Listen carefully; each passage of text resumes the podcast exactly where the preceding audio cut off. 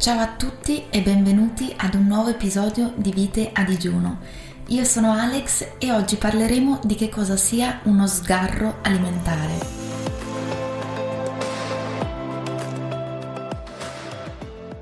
Non so se ve lo siate mai chiesti. Lo sgarro, a mio parere, è quell'iniziale piccolo strappo alla regola che ha il potenziale di rimanere tale o di trasformarsi in uno squarcio di dimensioni epocali. Mi spiego meglio. Immaginate di essere a dieta e che un vostro amico vi inviti ad andare a fare un aperitivo. Accettate l'invito, vi incontrate al bar e entrambi ordinate un calice di vino. L'alcol è calorico e lo sapete, però mm, per una volta potete anche concedervelo. Il cameriere vi porta un vassoio di pizzette, sandwich con chips, noccioline, qualche verdurina da pinzimonio, il grande classico insomma. Senza neanche pensarci un secondo, voi sentite subito il richiamo da parte delle carote e dal sedano. Voi spettate a loro e vista la vostra forma fisica e la vostra autostima, ve lo meritate anche.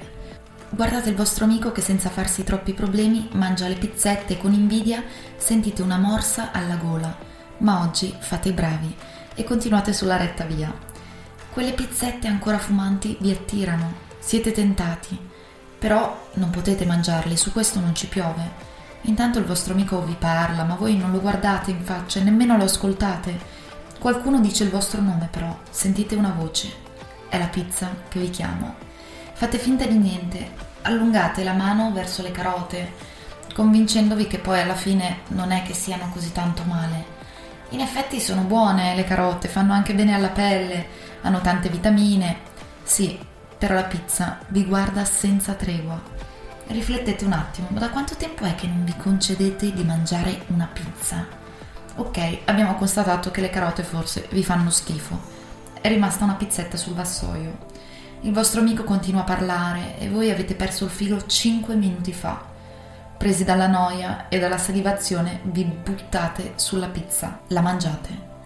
È buonissima. Non avevate fame prima dell'aperitivo, ma ora la voragine è aperta e il banchetto è appena iniziato.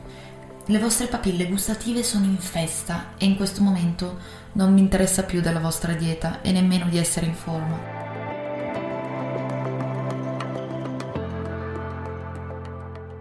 Camminate verso casa e il vostro sguardo si ferma sulla vostra sagoma riflessa in una vetrina. Quella maledetta pancia e quei fianchi non vogliono proprio andarsene. E pensare che state vivendo di verdure da tantissimo tempo, forse non avreste dovuto mangiare quella pizzetta. Vi sentite grassi, vi sentite in colpa, non avreste veramente dovuto mangiarla. Arrivate a casa, trovate in frigorifero la vostra torta preferita. Questa è una congiura. Il mondo vuole boicottare la vostra perdita di peso però voi avete già commesso l'errore della pizza, quindi tanto vale assaggiare anche un pezzo di torta. Oggi è andata così. Del resto un pezzo di torta non ha mai ucciso nessuno e poi comunque ve lo siete meritati, avete mangiato verdure per tantissimo tempo. Rimanete davanti al frigo, in preda a questo spettacolo di torta. Non prendete nemmeno un piatto perché alla fine non è che state mangiando la torta, la state solo assaggiando allungate la mano per assaggiarne un pezzo. Sbaglio o è più buona del solito? Decidete di assaggiarne un altro po', ne tagliate un'altra micro fetta, non una fetta intera, perché non potete. Se la matematica non è un'opinione, però, dopo qualche minuto vi accorgerete che la somma di tante microfette è l'equivalente di mezza torta. Ecco, lo avete fatto ancora. Maledizione. Fate due conti Avete appena divorato 2000 calorie e nemmeno siete soddisfatti. Quella torta vi ha lasciato però un sapore dolciastro in bocca. Tutto d'un tratto forse avete ancora fame. Questa volta però di salato. Tornate al frigorifero. Questa volta intravedete del formaggio. Ne mangiate un po' e poi un altro pezzo ancora. Ora andate a sedervi sul divano. Siete un disastro totale. Vi sentite totalmente persi ma da domani la buona notizia è che vi rimetterete a dieta. Spero che questo esempio non vi abbia annoiato troppo. Volevo solo trasmettervi la sensazione di stress che a volte ci colpisce davanti al cibo e mostrarvi le contraddizioni che a volte si celano dietro i nostri comportamenti compulsivi. Magari non vi siete mai ritrovati personalmente in un episodio simile e lasciatemi dire, meglio così per voi. Io però sono stata vittima quotidianamente per anni di situazioni di questo tipo sono però pienamente convinta che la questione sia solo e soltanto un problema mentale.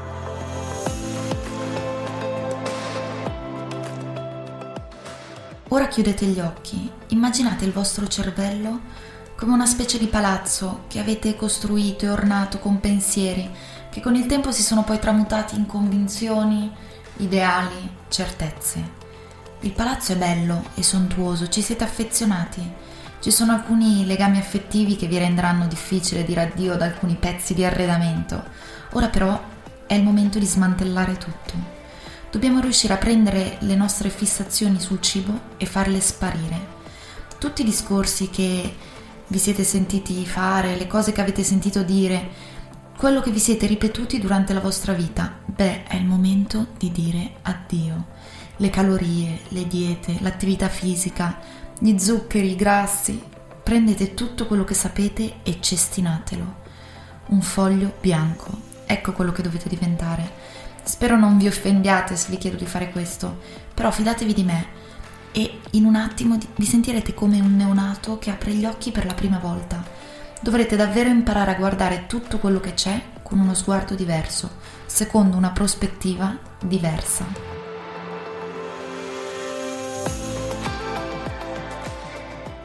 Si dice che squadra che vince non si cambia e di riflesso squadra che perde va cambiata.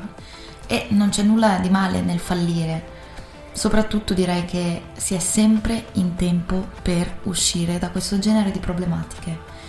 Il 90% delle persone che conosco è a dieta o ci ha rinunciato e si rimetterà probabilmente a dieta entro una settimana da adesso. Con un livello di confidenza del 90% posso garantirvi che queste persone tra 12 mesi peseranno più di oggi e meno che tra due anni. Ma come è possibile? A volte penso che la gente non voglia davvero perdere peso e non voglia veramente essere libera a tavola. Ci si è affezionati a vedere i chili scendere, a vedersi dimagriti nel riflesso dello specchio. La soddisfazione di vedere quindi il peso calare, di potersi dare una pacca sulla spalla e sentirsi bravi per non aver mangiato quel gelato o quella fetta di torta di troppo. E i chili, effettivamente, scendono quando seguiamo la dieta. L'amico, il parente, la collega che tanto ti sta antipatica viene da te e ti dice: Ma come sei dimagrito? Ma stai proprio bene. In un microsecondo ti vengono in mente tutte le rinunce delle ultime settimane. Però sì, effettivamente sei dimagrito, quindi ne valsa la pena. Momenti di gloria. Allora qualcuno se n'è accorto che sono dimagrito. Ottimo. Però poi l'incantesimo svanisce. Passano i giorni, passano le settimane e ti ritrovi di nuovo a mangiare troppo, a sentirti in colpa e a pianificare la prossima dieta. Ma cosa ancora peggiore, sali sulla bilancia e dici a te stesso, peso troppo.